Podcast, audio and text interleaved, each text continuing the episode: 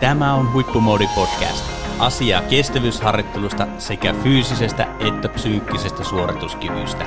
Tervetuloa mukaan!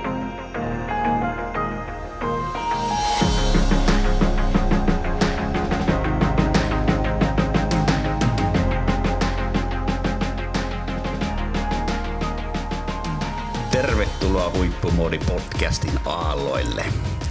Tällä kertaa jaksossa keskustellaan maksimikestävyysharjoittelusta sekä maksimaalisesta hapenotosta. Ja lähdetään virittäytymään tähän aiheeseen ja teemaan. Kysyn Toni sinulta, mistä puhutaan, kun puhutaan Max VO2? Tervehdys myöskin kaikille minun puolesta ja Lasse mukava olla taas täällä mukana. Kun puhutaan Max MVO2, puhutaan itse asiassa tärkeimmästä yksittäisestä ominaisuudesta, kun puhutaan ihan huipputuloksen tekemisestä kestävyyslajeissa, kestävyyssuorituksessa, jotka kestää 8-20 minuuttia, voisiko sanoa näin, ja, ja, ja vielä tuonne 30 ja 45 minuuttiikin asti, jos puhutaan maastohiirosta, niin maksimaalinen hapenotto on normaalimatkoilla merkittävin, merkittävin yksittäinen tekijä, joka edelleenkin vaikuttaa siihen lopputuloksen tekemiseen. Mistä syystä se on juurikin merkittävin tekijä? No tietysti se, että mehän ei voida ihan absoluuttisesti niin puhua vain yhdestä yksittäisestä ominaisuudesta, mutta jos lähtökohtaisesti ajatellaan näin, että mikä voi olla semmoinen yksi yksittäinen tekijä, joka vaikuttaa absoluuttisesti tuloksen tekemään kestävyys, kestävyyslajissa, joka kestää tuon määrän, niin, niin silloin kun, kun kaikki asiat laitetaan niin kuin, bulletin pointille ja nostetaan yksittäisiä asioita esille, niin nimenomaan se maksimihapenotto on se, joka erottaa jyvät akanoista, koska maastohiihdossa yleensä, ja kun puhutaan nyt huippuurheilusta, maastot on semmoisia, että niin kun, äh, elimistö laitetaan todella koville ja oikeastaan niin hengitys ja maksimaalisen kapasiteetin kauttahan me saadaan myöskin lihaksiston happea ja verenkiertoelimistön kautta toimimaan koko, koko koneisto sillä tavalla, että pystytään myöskin sitten palautumaan noissa, noissa palautuspätkissä ja alamäissä ja muissa. Ja, ja, ja karikoidusti sanottuna näin, että alhaisemmalla maksimaalisella hapenotolla varustettu urheilija joutuu kerta kaikkiaan vaan liian koville ja liian tiukeille noilla ylämäkiosuuksilla ja sitä kautta ei pysty optimaalisesti palautumaan alamäissä ja, ja, ja tämmöinen kovan maksimihapenoton omaava kaveri sitten pystyy, pystyy huomattavasti taloudellisemmin etenemään kestävyyssuorituksessa, koska ei missään vaiheessa ole lähellekään sitä omaa maksimia kilpailusuorituksen aikana. Ja jos väännetään vielä vähän rautalangasta, maksimaalinen hapeottokyky tarkoittaa siis kykyä hyödyntää ja siirtää happea työskenteleville lihaksille. Eli se, että sit, mitä korkeampi se maksimaalinen hapenotto on, niin sitä parempi kyky on hyödyntää happea, siirtää sitä sinne lihaksistolle. Ja silloin kun se maksimaalinen hapeotto on korkea, niin silloin pystytäänkö tekemään se suorituskyky paremmaksi. No juuri näin ja, ja sitten se, että kun me ollaan paljon tietysti puhuttu peruskestävyysharjoittelun kautta hiussuonnituksesta ja rasva-aineen vaihdunnasta, niin äh, sitten taas onnistuneen peruskestävyysharjoittelun myötä saadaan vielä niin kuin niitä valmiuksia parannettua, eli hiussuonistoa lisättyä ja sitä kautta, kun ollaan erittäin korkealla maksimihapenotolla varustettu urheilija, niin pystytään, pystytään vielä paremmin tavallaan jakamaan sitä maksimaalista omaa hyötykapasiteettia sinne lihaksistoon. Ja, ja ilman muuta haluan painottaa sitä, että kaikki muutkin ominaisuudet on sitten absoluuttisen tuloksen tekemisen kannalta ää, todella tärkeitä, mutta kun halutaan vähän niin kuin teoreettisesti miettiä se, että mikä on yksittäinen tekijä, joka erottelee. Me, me nähtiin Oberstdorfin MM-kilpailussa ja me nähtiin myöskin sitten niin kuin Pekingin olympialaisissa ihan selkeästi se, että suomalaisista urheilijoista ne, joilla maksimaalinen hapenotto on korkea, niin he myöskin pystyvät menestymään normaalimatkoilla, koska, koska aina, on aina puhunut sitä, että kun kilpaillaan maastohiossa Suomessa ja kilpaillaan kansainvälisillä laduilla, niin ero on siinä, että nousut vaan kestää minuuttitolkulla kauemmin tuolla maailmalla ja siinä mielessähän laji ei ole muuttunut niin paljon arvokisoissa, niin kuin ajatellaan. Se, että sprintin myötä ja yhteislähtöjen myötä ja, ja, ja kenties voi sanoa tämmöisiä vähän niin kuin puistohiihtolatumaisten latuprofiilien myötä muutkin niin kuin osa-alueet on noussut merkittävää rooliin. Kyky hiihtää, hiihtää kovaa, vaihtaa rytmiä, vastata kireihin, hyödyntää PC. Näiden merkitys on ilman muuta noussut. Mutta se, että sitten kun mennään arvokisaladuille, niin kuin nähtiin Pekingin olympialaisissa katto Opesdorfissa, niin valitettavasti huonon hapenoton ja alhaisemman hapenoton urheilijat ei vaan pysy siinä vauhissa enää mukana, kun nousu kestää kuusi minuuttia, niin sitten viimeistään siinä kolmen neljän minuutin, ala alkaa niin sanotusti kone sakkaamaan ja, ja sitten nämä ää, kovan hapenoton omaavat kaverit vaan valitettavasti karkaa horisontti. Ei niinkään ehkä valitettavasti arvosta heitä suuresti, mutta että se on yksi hyvä osoitus siitä, minkä takia puhutaan paljon niin kuin edelleenkin todella vaativasta kestävyysurheilijosta, koska mulle itse niin kuin valmentajana arvokisan metallit ja arvokisossa menestyminen on kuitenkin se, mitä huippuurheilijoiden kanssa tavoitellaan ja mitä niin eniten arvostetaan. Okei, no nyt tuli selväksi kyllä se, että miksi, miksi se hapenottokyky on tärkeää noin niin kuin huippusuoriutumisen kannalta ja, ja sitten nostan tähän, tähän niin kuin rinnalle myöskin elintapa, tottumukset ja terveyskunnon näkökulma ja, ja tota, kun esimerkiksi ää, kuolleisuutta arvioidaan, mitataan ja tutkitaan, niin, niin on syntynyt tämmöinen slogani kun huono kunto tappaa varmimmin joka tarkoittaa sitä, että jos henkilöllä on alhainen, alhainen maksimaalinen hapenottokyky, niin, niin se riski kuolla ennenaikaisesti on suurempi kuin esimerkiksi tupakoinnissa tai ylipainossa tai näin poispäin. Eli, eli tämä niin kuin maksimaalinen hapenottokyky ei ole pelkästään suorituskyky-asia, vaan se on myöskin terveysasia. Ja tuo on tosi kiinnostava pointti ja hyvä, hyvä pointti myöskin, että se peruskestävyysharjoittelu sillä taustalla ikään kuin mahdollistaa sen, että sitä maksimaalista hapenottaa päästään sitten kunnolla hyödyntämään. On, ja jos me puhutaan niin kuin absoluuttisesti lahjakkaasta kestävyysurheilijalla, urheilijasta, jolla luontaisesti on maksimaalinen hapenotto niin kuin korkeampi kuin muilla, niin sitten seinä tulee nopeasti vastaan tämmöiselläkin urheilijalla, jos ei niitä valmiuksia rakenneta sieltä peruskestävyysharjoittelua oikea tavalla toteutetun peruskestävyysharjoittelun myötä. Eli se on ihan selkeää, että niiden uusien tasojen saavuttamiseen vaatii sen, että sitä peruskestävyysharjoittelua ja myöskin vauhtikestävyysharjoittelua tehdään oikein, jotta ne valmiudet on semmoisia, että hyvästä hapenotto- ja maksimikestävyyden harjoittelusta saadaan eniten irti. Ja, ja se tietysti myöskin, että kun puhutaan, ruvetaan puhumaan kohta näistä itse harjoituksista, että millä tavalla niitä pitää toteuttaa, minkälaisia ne vetopituudet on ja miksi, niin se on myöskin mielenkiintoinen asia ymmärtää. Tuosta kun puhuit terveysliikunnan näkövinkkelistä, niin tämä on oikeastaan niin kuin todella mielenkiintoista, että jos me mietitään ikääntyviäkin ihmisiä ja, ja varsinkin niin kuin ihmisiä, joilla, joilla on puutteita näissä asioissa, niin kaksi semmoista tärkeintä elementtiä on voimaharjoittelu ja siinäkin vielä pitäisi uskaltaa tehdä niin kuin kunnon vastuksella. Mitä, mitä, mitä vanhemmaksi tullaan, sen enemmän tarvittaisiin vastusta, että voidaan aktivoida sitä lihasta. Ja sitten toinen asia on todellakin niin kuin hapenotto, että pitäisi pystyä niin kuin kehittämään sitä hapenottoa myöskin myöhemmässä ikävaiheessa, jotta sitten on sitä omaa kapasiteettia elää parempaa elämää ikääntyvillä tietysti on hyvä muistaa se, että se maksimihapenotto kehittyy erittäin hyvin tuon aerobisen peruskestävyysharjoittelun myötä myöskin, koska sitä hiussuonistoa siellä tarvitaan myöskin paljon ikääntyvissä. Kuntosalimaailmassa on, on ikään kuin tämmöinen, tämmöinen tota kysymys, että paljon penkki. Eli sillä haetaan sitä, että kuinka paljon nousee penkistä. Kestävyyspuolella kysymys ehkä on enemmän, että paljon millit.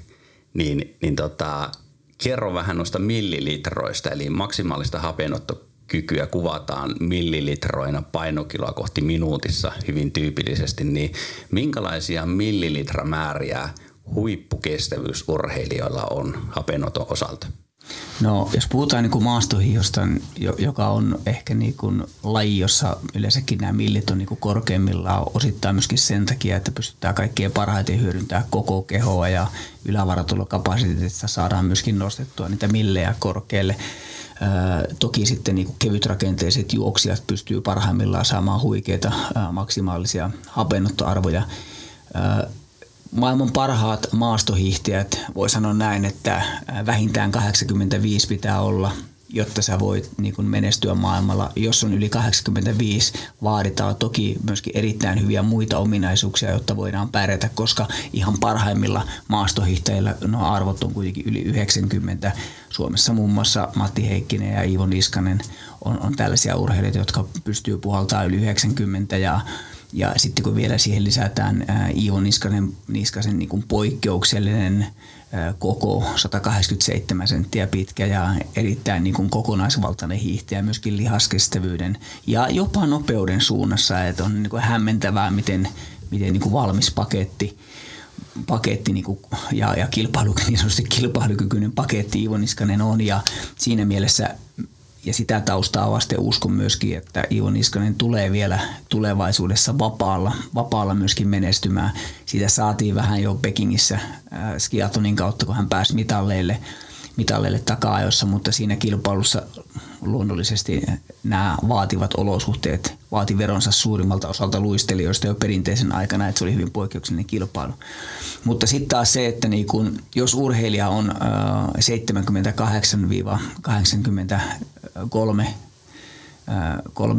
milliä varustettu hapenotolta oleva urheilija, joka kuitenkin tähtää huipulle, niin voi sanoa näin, että jos haluaa ihan absoluuttista hyvää menestystä, niin enemmän se tarkoittaa sitten, että se mahdollisuus on tuolla sprinttipuolella.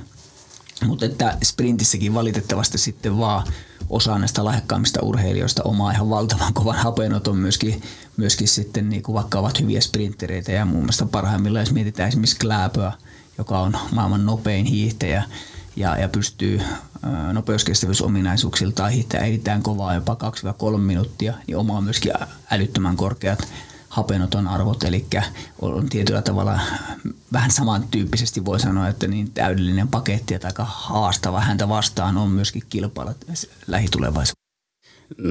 No, nuo millilitramäärät, mistä puhuit, niin, niin puhuit e-, ennen kaikkea niin mies, miesesimerkeistä, miespuolisista esimerkkeistä. Miten naisten puolella? No naisilla voi sanoa näin, että lähtökohtaisesti, jos halutaan niin arvokisoissa menestyä, niin millit on 68-75, riippuen sitten niin näistä kaikista muista ominaisuuksista, mitä, mitä urheilijalla on. Se, että varmasti niin kuin Teres Juhauk, jonka tuloksia en kyllä valitettavasti ole nähnyt, niin oma veikkaus on, että liikutaan siellä 75 ja 80 välillä, koska, koska painokin on niin, niin hyvin puoltaa sitä, että ne hapenottoarvot on varmasti todella korkeat. Suomen, Suomen maajoukkueessakin on urheilijoita, jotka pystyy puhaltaa, puhaltaa yli 70 ja, ja kyllähän niin kuin, vaikka suoraan en ole Kerttu, Kerttu Niskasen tuloksia myöskään pystynyt avaamaan, niin voi, voi jo pelkästään arvailla, että tulokset varmasti alkaa seiskalla. Ja sitten taas meillä on niin paljon kansallisen tason hiihtäjiä, joilla on vielä mahdollisuus nousta, jos tehdään oikea-oppista harjoittelua seuraavien vuosien aikana, niin silloin kun se oma lähtötaso on siellä 60 ja 66 välillä, niin optimaalisella harjoittelulla pystytään nostamaan se oma maksimaalisen hapenoton kapasiteettitaso sinne, että voidaan menestyä.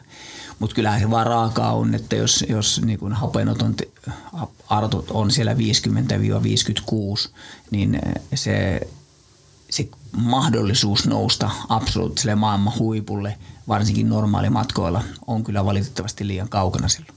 Otetaan vähän kontrastia noihin millilitramääriin. Määrin tuossa aiemmin, aiemmin mainitsi, että huono kunto tappaa varmimmin ja, ja sitten tulee mieleen se, että miten, miten niin kuin, ää, terveyskuntonäkökulmasta tai kuntoilijan näkökulmasta, millaisia noin hapenoton millilitra-arvot olisi hyvä olla, niin naisilla terveyskunnon näkökulmasta ja tämän ennenaikaisen kuolemanriskin minimoimisen näkökulmasta, niin pitäisi päästä sinne 35 millilitraan painokiloa kohti minuutissa, joka tarkoittaa noin 2000 metriä kuupperissa. Ja, ja sitten taas miesten puolella 45 millilitraa, joka tarkoittaa noin 2600 metriä kuupperissa, jos se kuupper tulokseksi käännetään. Eli, eli hyvä, hyvä niin ymmärtää sitä, että jos kuntoilevalla miehellä niin terveysliikunta näkökulmasta – liikkuvalla miehellä se on noin 45 millilitraa, semmoinen hyvä tavoitearvo, niin sitten taas ymmärretään hyvin, että absoluuttisella huipulla olevalla mies hiihtäjällä esimerkiksi se tulisi olla lähestulkoon kaksinkertainen. kaksinkertainen, eli silloin liikutaan aika kovissa, kovissa Cooper-tuloksissa, jos, jos niin se halutaan kääntää. No tota, lähdetään keskustelemaan vielä äh, tarkemmin niistä varsinaisista harjoitteista, eli miten maksimaalista hapenottoa lähdetään kehittämään harjoittelun kautta. No, ensimmäisenä otan aina muistutuksena sen, että optimoitu onnistunut peruskestävyysharjoittelu, hyvin, hyvin tehty niin kuin tausta, taustaharjoittelu siihen mahdollistaa sen, että maksimi, MK-harjoittelusta, maksimikestävyysharjoittelusta saadaan enemmän irti. Yksi semmoinen niin oleellinen on ymmärtää, kun puhutaan niin kuin maksimikestävyysharjoittelusta tai hapenoton harjoittelusta, niin mehän tehdään niin kuin paljon tämmöisiä niin MK-harjoituksia intervalliluontoisesti ja, ja vetopituudet on yleisesti ottaen, esimerkiksi tehdään neljä kertaa tai viisi kertaa kolme minuuttia tai sitten tehdään vaikka neljä kertaa 6-8 minuuttia. Ja tässä on niin erittäin iso ero siinä, että mitä näillä harjoituksilla haetaan. Et silloin kun vetopituus on kolme minuuttia, tai sanotaan, että 2,5-3,5 minuuttia ja tehdään intervalliluontoisesti harjoitusta, niin niin suorituskykyisyys on silloin tämmöinen maksimaalinen suorituskykyisyys se tärkein elementti. Tällaisessakin harjoituksessa kehitetään hapenottoa, mutta ongelmana on se, että hirveän helposti se maitohapopitoisuus nousee esteeksi siihen, että päästään sinne omille riittävän korkealle tasolle omalla, omassa niin kuin maksimaalisessa hapenotossa ja sen takia tavallaan tämä happomuus aiheuttaa sen, että tämän tyyppinen harjoitus on enemmän, kun halutaan kehittää omaa lihaksiston suorituskykyisyyttä ja kykyä käsitellä niitä maitohappoja kovassa suorituksessa. Näitä tehdään yleensä niin kuin tietysti eri pituisella palautuksella kolmesta aina seitsemän minuuttia voi se palautus olla. Ja kun tehdään tämmöinen suorituskykyisyyttä kehittävä maksimikestävyyden harjoitus, joka osittain kehittää myöskin hapenottoa, niin aina siihen alle pitää tehdä hyvää veryttely, plus sitten vauhtikestävyyttä kannattaa tehdä, ja minä ainakin teetän vähintään sen 7-10 minuuttia siihen vauhtikestävyyttä alle, jotta se elimistö on oikeasti niin kuin auki. Mutta sitten kun puhutaan ihan absoluuttisesti hapenoton kehittymisestä, oli se sitten niin urheilija, jolla jo se hapenotto on korkea, tai sitten urheilija, joka pyrkii selkeästi pääsemään uusille tasoille, niin Mä pidän itse ehdottomana miniminä sitä, että tehdään kuuden minuutin vetoja. Jotku, jossakin tapauksessa on hyvä tehdä jopa pitempiä. Tehdään esimerkiksi neljä kertaa 6-7 minuuttia tai kolme kertaa 8 minuuttia. Ja, ja oleellisesta tässä on se, että silloin kun tehdään riittävän pitkänä se veto, esimerkiksi saurinteessa tai johonkin loivaa ylämäkeä tai, tai missä tahansa sen tekeekin, niin pystyy sen ensimmäisen 2-3 minuuttia lähteen niin kuin järkevästi ikään kuin semmoisella rennolla vauhtikestävyys, ylävauhtikestävyysalueella, jotta lämmitetään se elimistö ja keho niin kuin sopivasti pikkuhiljaa. Ja, ja tavallaan sitten kun ollaan menty se 3-4 minuuttia jo kuitenkin vauhikkaasti, niin sitten oikeasti ollaan siellä maksimikestävyyden kehittämisen alueella ja sitten siellä ollaan kuitenkin se 3-5 minuuttia vielä, joka absoluuttisesti kehittää sitä maksimaalista hapenottoa. Ja kun näitä vetoja tulee 3-4, niin sitten tavallaan tulee yhteensä vähintään sen 16-17 minuuttia sitä aluetta, joka oikeasti parhaiten kehittää sitä maksimaalista hapenottoa. Ja kun verrataan tämmöisen harjoitukseen, jossa tehdään viisi kertaa kolme minuuttia maksimikestävyyttä ja, ja, ja se suoritusvauhti on kova, niin yleensä kuitenkin se ensimmäinen puolitoista kaksi minuuttia on, on semmoista, vaikka mentäisiin kovaakin, niin se ei vielä kehitä sitä omaa maksimaalista hapenottoa niin hyvin.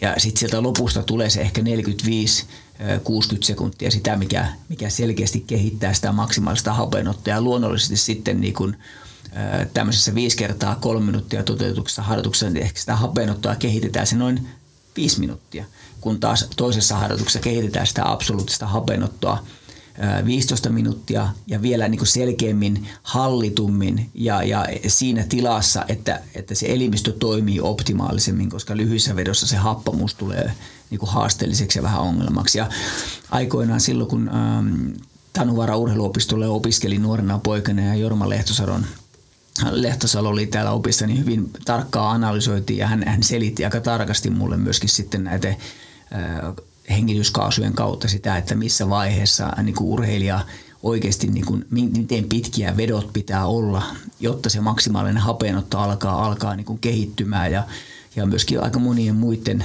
eri maalaisten ja suomalaisten valmentajan kanssa keskustellessa, niin, niin tavallaan se kuudesta minuutista eteenpäin absoluuttisesti parhaiten kehittää sitä. Ja toisaalta sitä tukee aika vahvasti se, että, että niin kun, jos luetaan kansainvälistä kirjallisuutta tai tutkimustuloksia, niin – niin hapenoton suurin hyöty yksittäisessä suorituksessa on suunnilleen, kun mennään semmoinen 8-9 minuutin suoritus. Silloin niin kuin absoluuttisesti hapenoton merkitys on kaikkein suuri.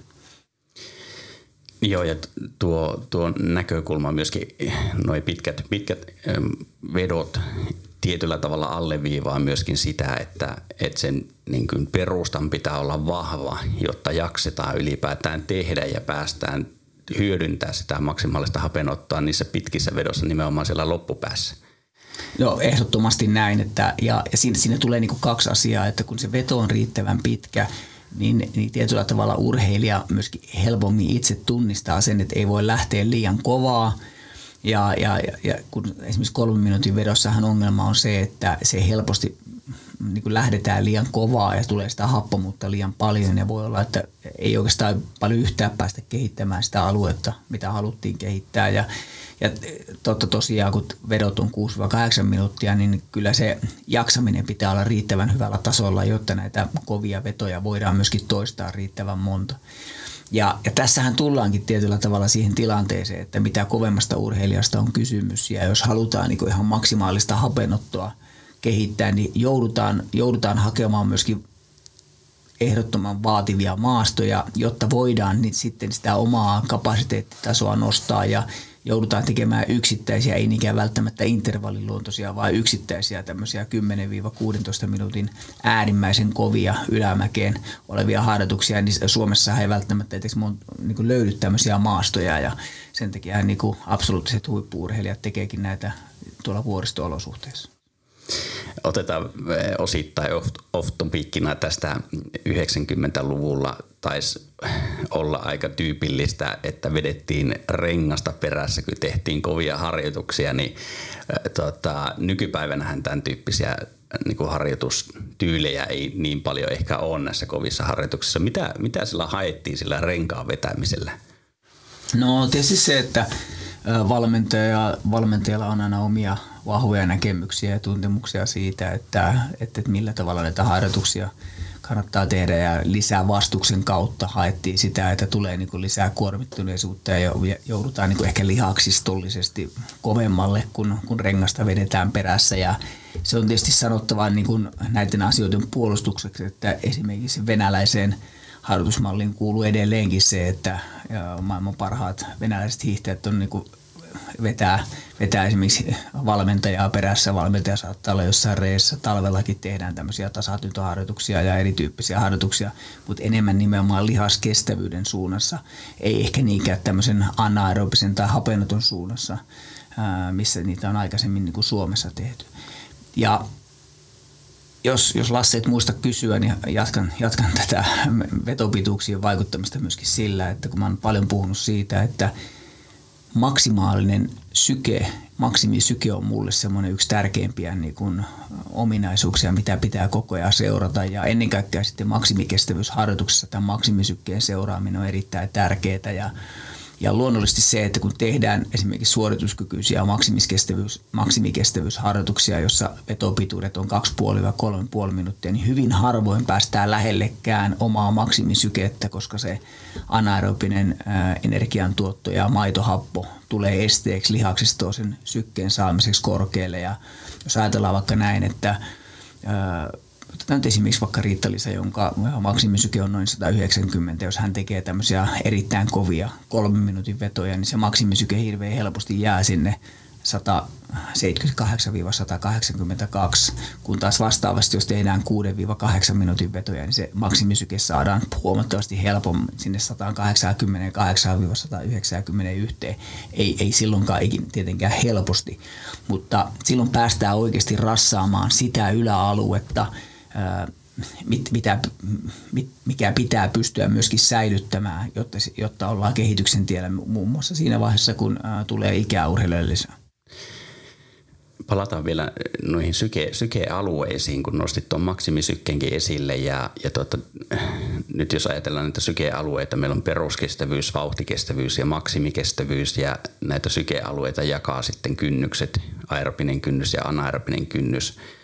Ää, anaerobinen kynnys, jonka yläpuolelta tämä varsinainen maksimikestävyysalue alkaa, niin kuinka korkealla anaerobinen kynnys on huippukestävyysurheilijalla suhteessa maksimisykkeeseen?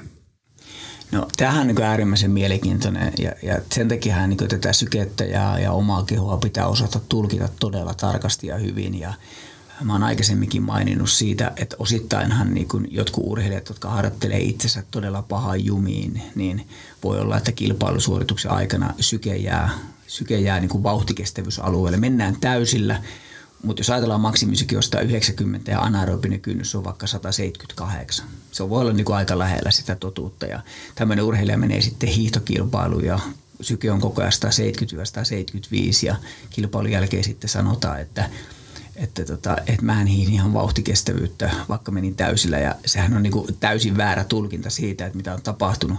Ollaan joko kovassa jumissa, että ei vaan jakseta olla sillä alueella.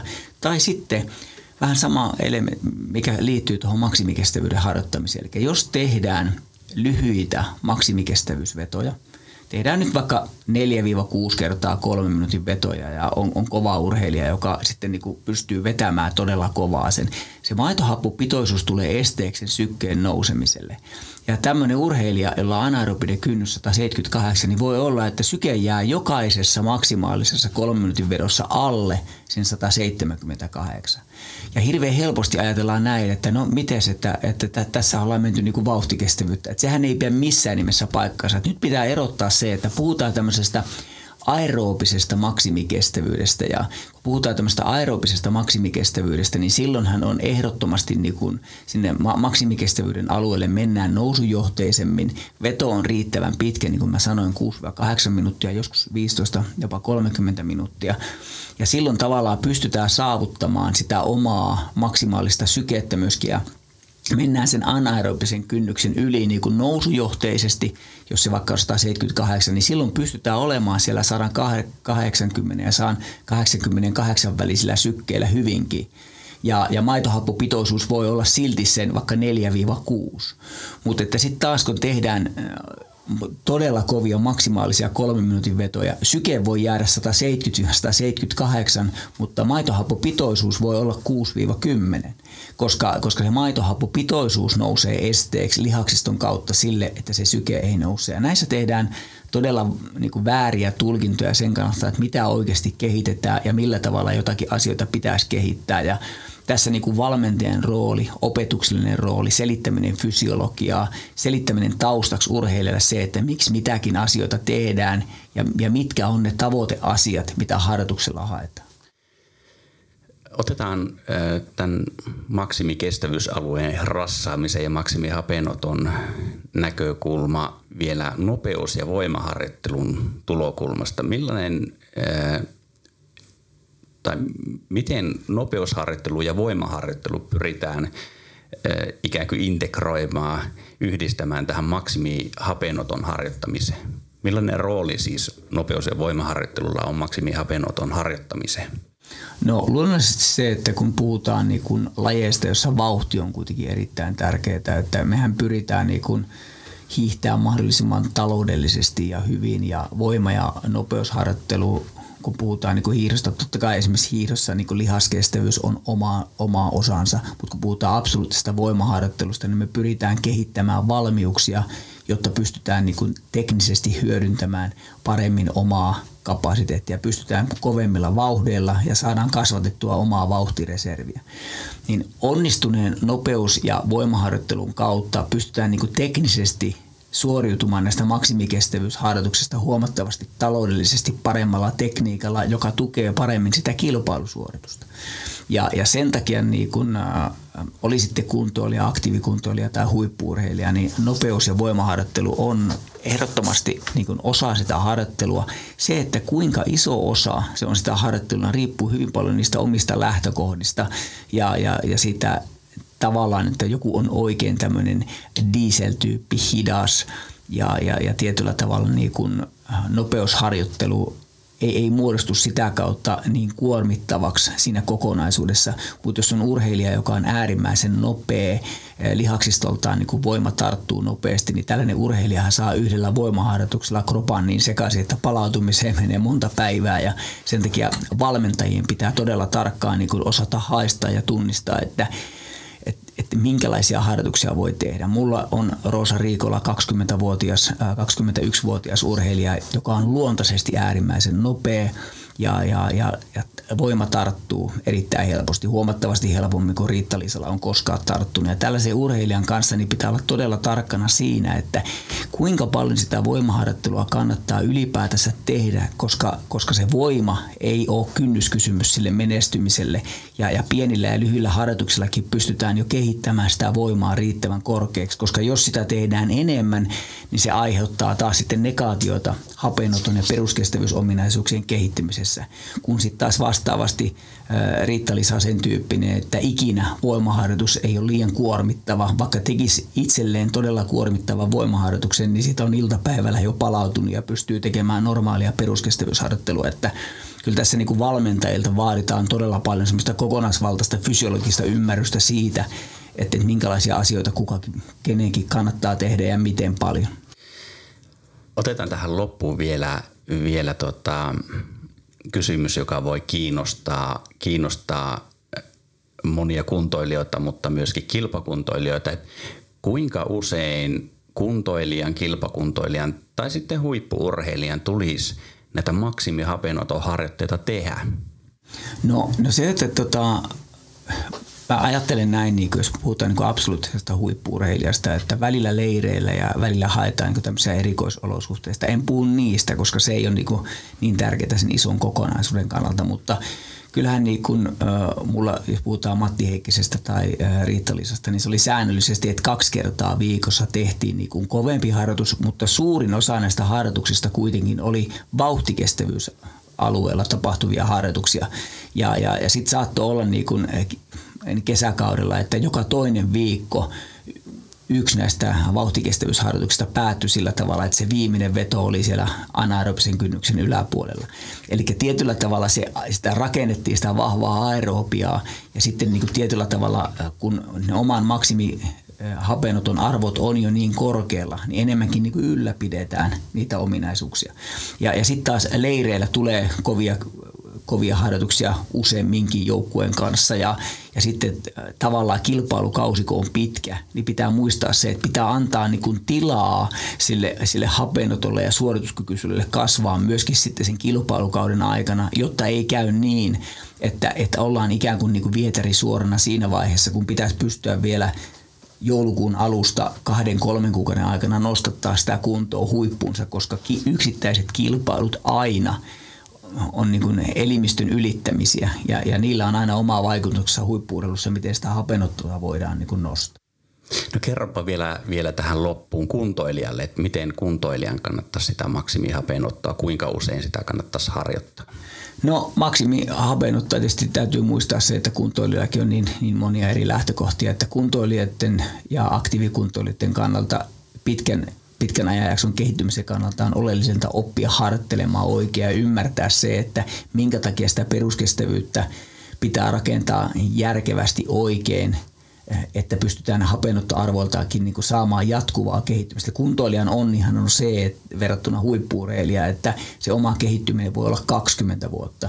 Huippuurheilijan näkövinkkelistä voi olla, että tulee niin kuin kahden, kolmen vuoden taantuma, koska ollaan jo niin tiukilla ja yritetään niin kuin vääriä asioita, mutta kuntoilija, jos harjoittelee – oikein ja, ja, ja, ja, ja ymmärtää niin kuin valmennuksellisesti sen, että minkä takia tiettyjä asioita pitää tehdä, niin pystyy kehittymään koko elämän ajan käytännössä sen 15-20 vuotta. Mutta se vaatii sitä, että niin kuin ymmärtää, miksi niitä aerobisia harjoituksia pitää tehdä ja miten niitä rytmitetään ja, ja pikkuhiljaa pystyy nostaa tavallaan sitä omaa kapasiteettia, vaikka niiden maksimikestävyys ja kovien harjoitusten määrä ei ikään kuin, niin kuin lisäänny. Ja nyt kun meillä on ollut Lassen paljon kuntoilijoita ja aktiivikuntoilijoita valmennuksessa, niin he, heillä saattaa olla, että heillä on yhtä lailla kerran kaksi viikossa vauhdikkaita harjoituksia yhtä lailla kuin Riitta-Liisalla tai, tai Matti Heikkisellä, Mut, mutta tilanne on se, että heillä, heillä se tavallaan se kunnon kehittyminen tulee valmiuksien rakentamisen kautta ja he saavat vaan niin koko ajan enemmän ja enemmän irti niistä kovista harjoituksista, että ei se olekaan niin, että, että lisätään niitä kovia harjoituksia ensi vuonna kolme ja sitten neljä ja viiteen, koska se on niin kuin tie ylikuntoon ja, ja ylirasitustilaan ja, ja, ja epätasapainotilaan siinä kokonaisuudessa. No niin, näihin, näihin. Tähän loppukaneettiin on kyllä erittäin hyvä päättää ja, ja tota, edelleen, jos, jos summataan ja vedetään yhteen, niin se perusharjoittelu on äärimmäisen tärkeä, jonka pohjalle sitten rakennetaan maksimaalista hapenottokykyä. Kiitos Toni jälleen kerran näistä asiantuntevista kommenteista. Kiitos. Olethan tilannut jo huippumoodi uutiskirjeen. Jos et, niin käy tilaamassa uutiskirje osoitteessa huippumoodi.fi ja saat suoraan sähköpostiisi kestävyysharjoitteluaiheesta sisältöä.